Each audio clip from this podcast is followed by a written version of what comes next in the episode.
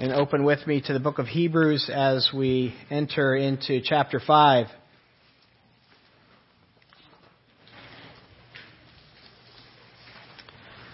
It's on page 1190 of your red Pew Bible.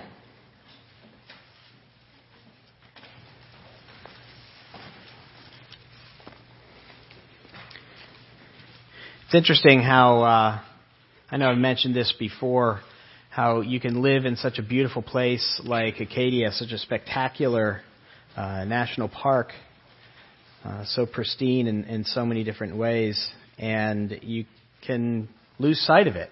I drive through it daily, and I don't uh, appreciate it like I did on, you know, on the sabbatical when I was going intentionally to the national parks. You kind of notice the the spectacular, and and here we drive by it every day.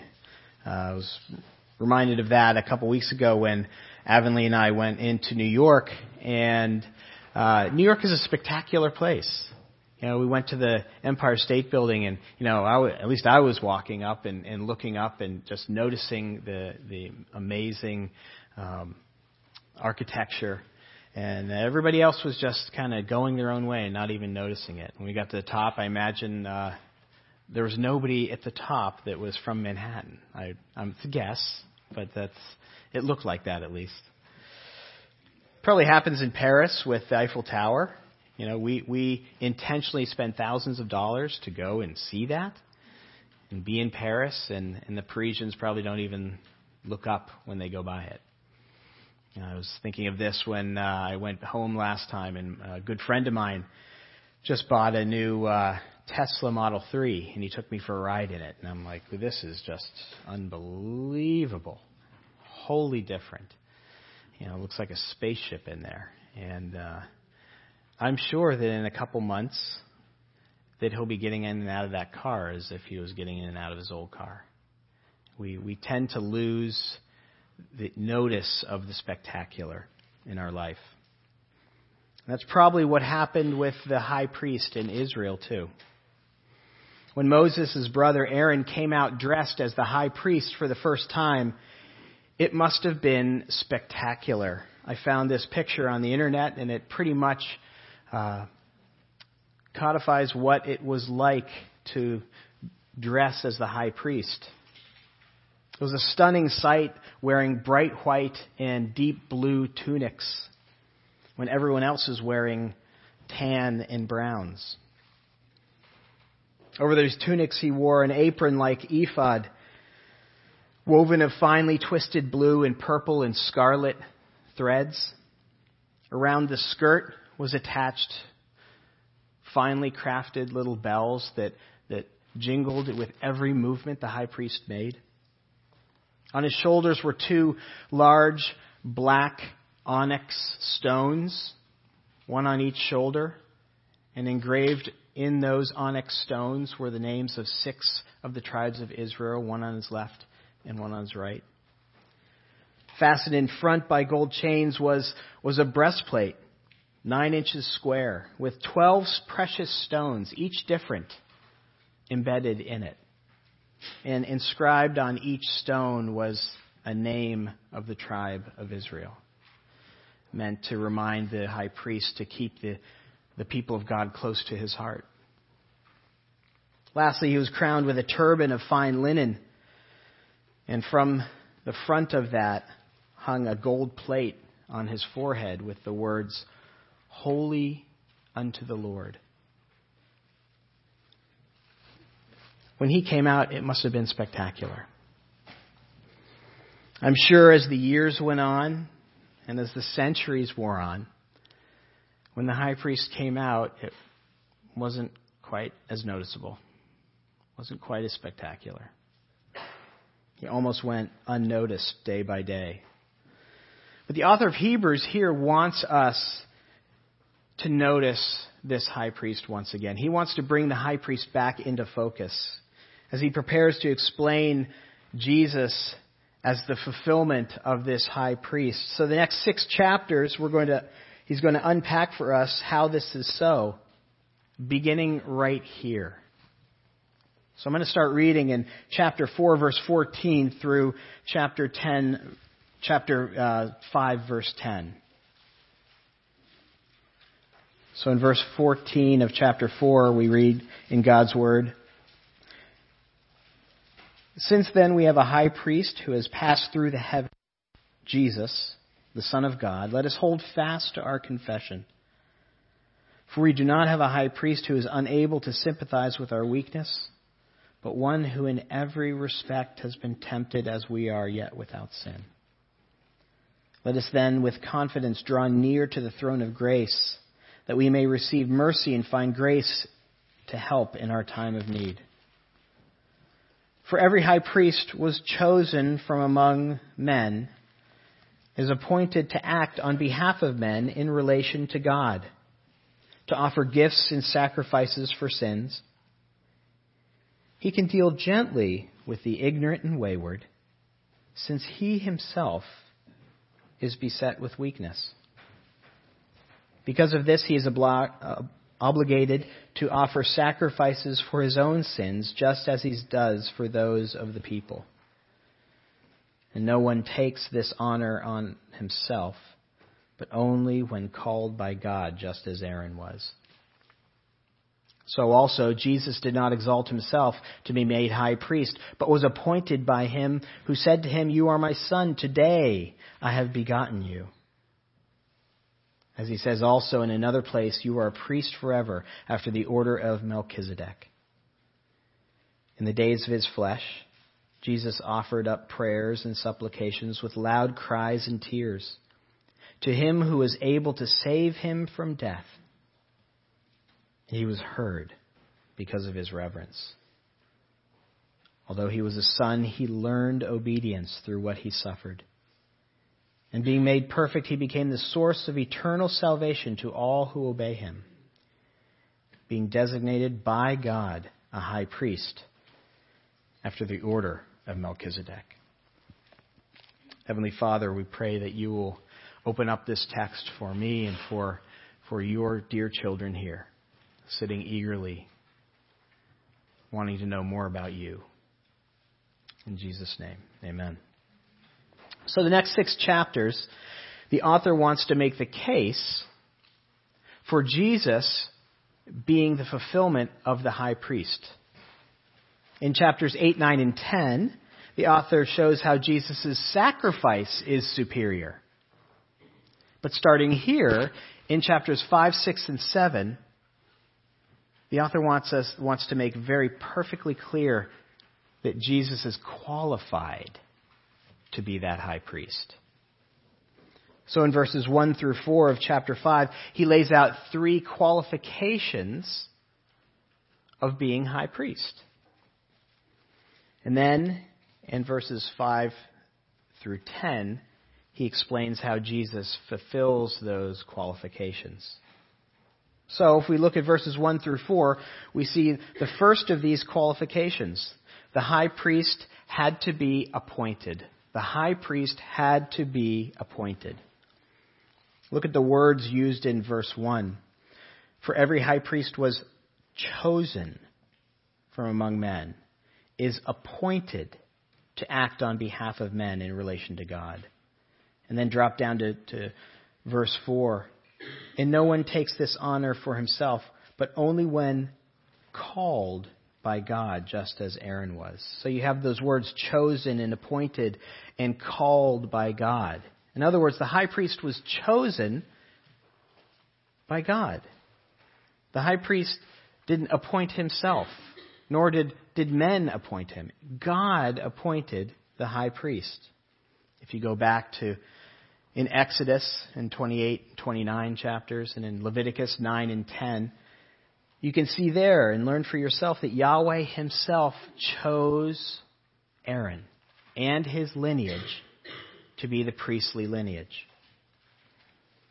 God alone can choose who can mediate between himself and man. Just as in a courtroom today, if you if you go in a courtroom today, you just can't stand up and speak. Lawyers just can't stand up and speak anytime they want. They have to be recognized by the judge, be given permission to speak in his courtroom. And so it is in the courtroom if you will, of God. And if you, in an earthly courtroom, if you presume to speak without being called on, you can be held in contempt of court. You can be punished for that. And that's what we see happening from time to time in Scripture. Even in our time in, in, in 1 Samuel, we're just starting a study of that back in Sunday school. You'll see that Saul presumed to take on the role of high priest in chapter 13. And the kingdom was ripped away from him because of that. Or you see in, in Korah's rebellion, where, where Korah and Dathan and Abiram in number 16, they, they wanted to democratize the, the priesthood and said, Who are you to be priests over us? And you remember what happened to them. The, the earth opened up and swallowed that rebellion. You remember what happened to King Uzziah in 2 Chronicles 26 when he presumed to go in to do the priestly role of lighting the incense. Leprosy broke out on his head. And he was, he was unable for the rest of his life to go into the temple and worship because of that leprosy. Kent Hughes wrote, No priest ever appointed himself to the high priestly office. All were divinely chosen. Therefore, a proper priest was filled with deep humility. His work was never a career, it was a calling. I mean, that, that same calling is what brought me here 16 years ago. It's not a career, it's a calling. It's the same thing that, that by God's grace we will be able to instill in this intern that we're going to bring on. That, that this isn't a career he's coming up to. It's a calling by God to come up here and pastor a church in Maine and stay. Yahweh alone chose who ministered before him. And the author wants his readers to see very clearly that even Jesus did not presume the office. Even Jesus did not assume the office himself. Look with me at verses 5 and 6. The author says very clearly there so also Christ did not exalt himself to be made high priest, but was appointed by him who said, and these are God's words, You are my son, today I've begotten you. As he says in another place, You are a priest forever in the order of Melchizedek. And if you look down at verse 10, he, he builds on that and says, Being designated by God a high priest after the order of Melchizedek. God the Father appointed Jesus. The author goes to the Old Testament to show this. He goes to, to Psalm 2 and Psalm 110 that the Jews would instantly recognize as messianic psalms. The author wants the, to remind his readers that Jesus, it was always a plan for Jesus to be Psalm 2, the fulfillment of the king, and Psalm 110, the fulfillment of the high priest. The Jews knew that the lineage of the king would come from David, so it must have come as quite a shock, like a bombshell, that they read about Melchizedek here. It's the only place he's mentioned in the New Testament is here in the book of Hebrews. Must have surprised them because they, they would have thought, okay, King David's lineage, I get that, Psalm 2. But Melchizedek, why not Aaron? Aaron, that's the lineage he should come from. Not through this mysterious Melchizedek that we see just for a few short verses in chapter 14 of Genesis. The author is going to go on to unpack this more fully in chapter 7, but in short, what the author is saying here is Jesus' high priesthood is greater than Aaron's. Just as Melchizedek had no beginning and end, so Jesus has this eternal priesthood. Whereas all of Aaron's descendants had an end to their high priesthood, Jesus has no end. Whereas the priesthood of Aaron ceased being even in operation in 70 AD, Jesus' priesthood goes on for us. He continues to intercede for us, as we'll later learn. His lineage, lineages no longer need to be kept. You'll notice right after the Gospels are written, no more lineages are kept. Sacrifices for the people are no longer to be given. The temple does not have to be rebuilt. Second qualification for being high priest is to be human. The high priest had to be a human. Chosen from among men, it says in verse 1. From among men. Whereas the prophets were to be God's representatives to man, the high priest was to be man's representative to God. And to represent perfectly, to act on behalf of men, he had to share in their humanity. The high priest had to be human. It might seem silly to say that, but it couldn't be an angel. It couldn't be a celestial being. They couldn't look to those. The, the author of Hebrews has already said that Jesus is so much superior to the angels in chapter 1. He had to be 100% human if he was going to represent humanity. If he was going to represent you. If he was going to represent me before God the Father. He had to be human. And the author turns to, to verse 7 to clearly indicate this, to give some evidence to this. He says, In the days of his flesh, Jesus offered up prayers and supplications with loud cries and tears to him who was able to save him from death, and he was heard because of his reverence. It says right there, in the days of his flesh, through Jesus' incarnation, Jesus fulfills this. Jesus needed to become human in order to represent humanity. The author of Hebrews is careful here and, and explicit here. Jesus became fully human in the incarnation. That's what we proclaim once a month here at this church through the Apostles' Creed, don't we? It's one of the, the tenets of our faith. I believe in Jesus Christ, his only begotten Son, our Lord, who was conceived of the Holy Spirit, born of the Virgin Mary, suffered under Pontius Pilate, was crucified, died, and was buried. He descended into hell. The third day he rose again from the dead. He ascended into heaven and sits at the right hand of God the Father Almighty, whence he shall come to judge the living and the dead. That's what we say over and over and over. Christians have said that over and over and over again. That is the gospel of Jesus Christ right there. Anyone who believes that gospel is saved. Not because, because Jesus can perfectly substitute for you being human. Not a bull, not a goat, not a pigeon. He was human. And the, and the New Testament consistently makes a big deal out of his humanity. You stumble over it again and again. In Philippians, that great creed of the early church that is embedded in our scriptures says, Who being the very nature God did not consider equality with God something to be grasped, but made himself absolutely nothing, taking the very nature of a servant being made in human likeness. Jesus was 100% human. Our confession today, out of the Gospel of John. In the beginning was the Word, and the Word was with God, and the Word was God. And the Word became flesh. Over and over and over again. His humanity is even a, a true test of, of salvation, according to 1 John 4 2.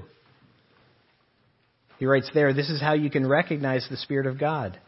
Every spirit that acknowledges that Jesus Christ has come in the flesh is from God. To test the spirits through that, you're to test teachers. Are they false teachers?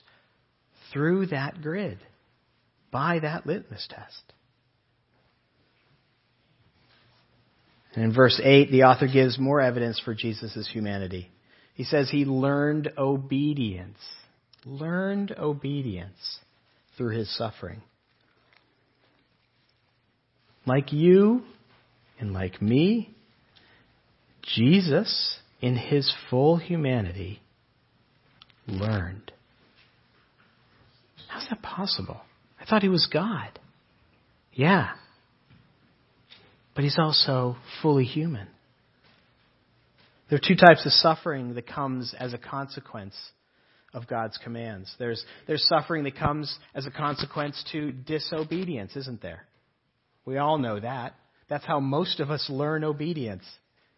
It's by the consequences of the disobedience. We learn, oh, I should obey.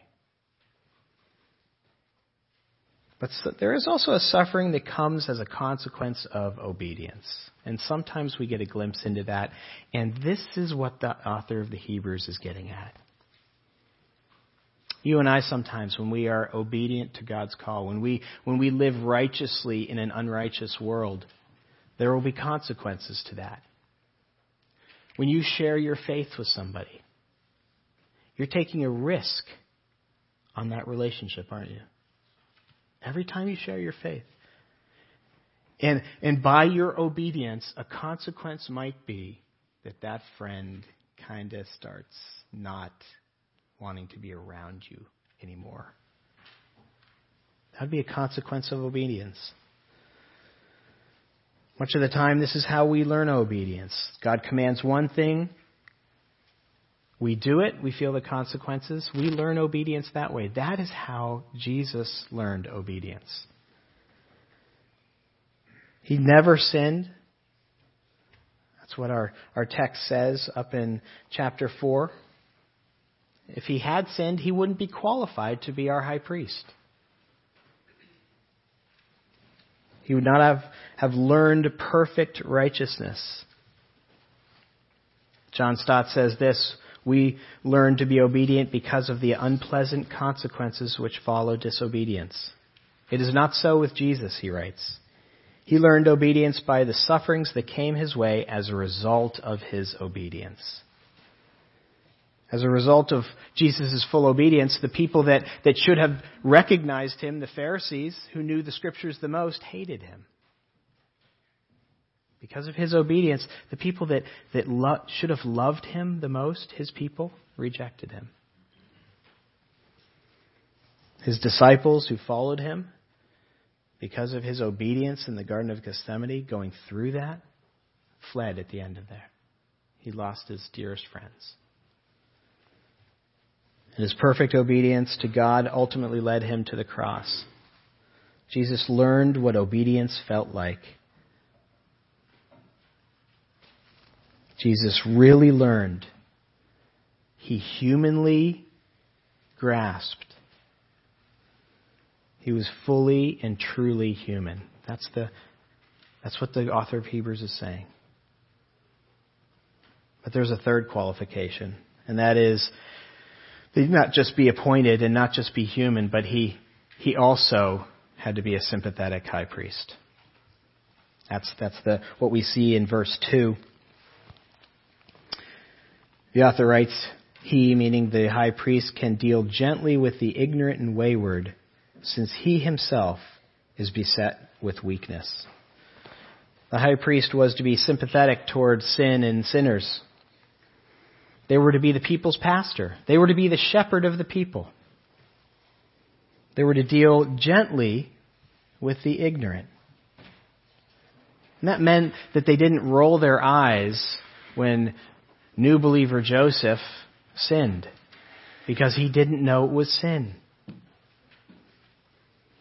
He should never get frustrated and angry at a Jew that, that didn't know any better. Uh, you and I can understand that when we when we come and we listen to a sermon or we hear a teaching or a podcast and we go, "Oh my goodness, I didn't know what that meant." Wow. I didn't know that that was sin. The high priest was to be sympathetic toward not only the ignorant but also to the wayward. And this is probably an even harder class of people to be sympathetic to. You know, for people that don't know any better, for little 18 months old, you don't expect them to know what a 10 year old is. But when a person is 30 years old and they're continuing to do the same, same sin, what the scripture here is saying is the high priest was never to get frustrated with them either. Never to get frustrated with a repentant sinner. Never. They should never look at a Jew making his way up to the temple and go, oh my goodness, here comes Joseph again with the bull, just like he did last week. Oh, no eye rolls. That's what the, that's what the scripture's saying. No eye rolls for the high priest. He's to be a sympathetic high priest. He's to have that ephod next to his heart. And that shouldn't just be on the outside, it should be on the inside. The people should be on the inside. Qualification for high priest is that he has sympathy for the sheep. That his heart breaks for his people. That he isn't cold and distant and unfeeling and calloused. And you know what? God ensured that the high priest wouldn't become that way. Look at verse 3. Says, Where is he supposed to draw this sympathy from? Well, because of this, he is obliged to offer sacrifices for his own sins, just as he does for those of the people. God wanted their sympathy to be rooted in the awareness of their own sin. Doesn't that sound familiar? He wanted them to know that they too were broken. They too were weak. They too were frail. They too were sinners in need of forgiveness. And that awareness should create a gentleness and a humility and a meekness. And that should be the same with us. That is what should create humility in me and in you is knowing that you are a sinner that needs forgiveness. This table is a weekly reminder of that. That each of us desperately needs forgiveness. That each of us desperately needs a Savior. That's what it means when we take the bread and the juice. What you're declaring, in, in one sense, when you take the bread, you're saying, I'm a sinner. I'm frail. I'm weak. I can't do this. And when you take the juice, saying, I need forgiveness for my sin. I'm desperate for Christ. This table should make us all sympathetic towards each other. Kent Hughes writes, when one is truly aware that they are a sinner, and couples this with the interior awareness of their human weakness, this person will deal gently with others. Conversely, he writes, a harsh and judgmental, unsympathetic spirit is a telltale indication that one has outgrown his sense of weakness and his awareness of his own sin. It's an opportunity to take stock in yourself. Harshness in a believer's character is a telltale sign that you've forgotten the gospel. That the cross is very small in your life. That you're not very desperate for forgiveness of Christ. A believer that is judgmental has forgotten his basic need.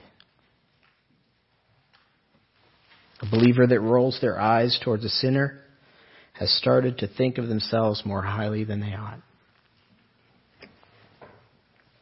For frailty gives birth to sympathy. And praise God, we have a Savior that understands that far deeper than we do. He knows what it's like to be humanly frail. He understands what human weakness is to its fullest extent. We talked about this a little last week when we talked about verse 15 in chapter 4. For we do not have a high priest who is unable to sympathize with our weakness, but one who in every respect was tempted as we are, yet without sin. And we see this temptation, this, the fullness of this in verse 7 when the author is, is unpacking the Garden of Gethsemane there for us. Did you notice that? In verse 7.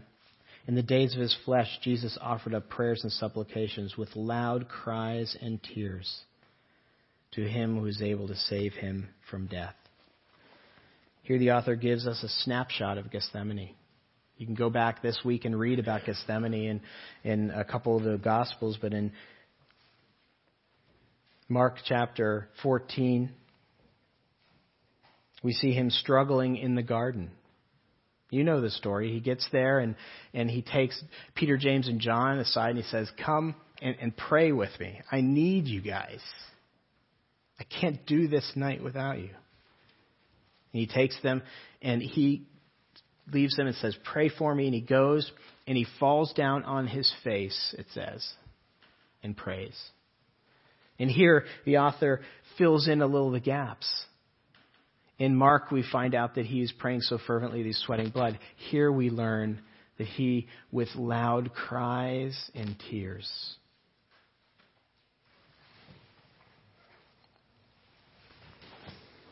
Here we get a peek into the human emotion of those prayers.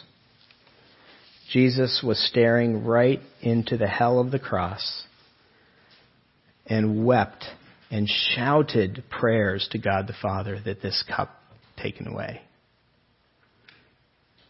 If you know anything about Semitic culture, you know that they do shout and wail. That's what's going on there.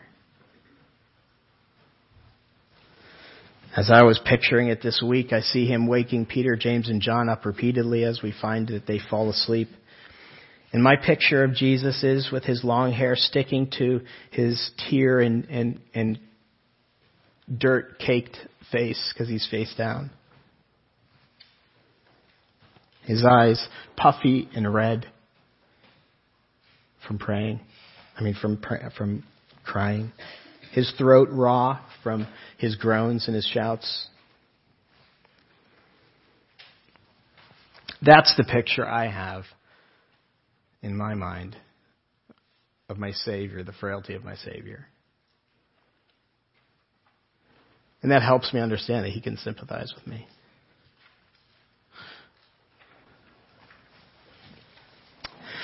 So you have to know that when you go to Christ, He doesn't roll His eyes. Ever. Ever. He has that sympathetic resonance that we were talking about last week. You know? My heart hurts, his heart hurts. When you go through your Gethsemanes, and you will, he gets it. He really knows what it's like. He has you close to his heart. Because he's your high priest. Please pray with me. Father God, I thank you so much. Thank you for sending your son and for you, Jesus, being willing to go through what you went through for us. My goodness, it just keeps getting deeper and more amazing as we spend time with you in Scripture. Now, Lord, as we come to the, your table, we ask you to continue to give us a wonderful picture of your gospel. In Jesus' name, amen. Let's take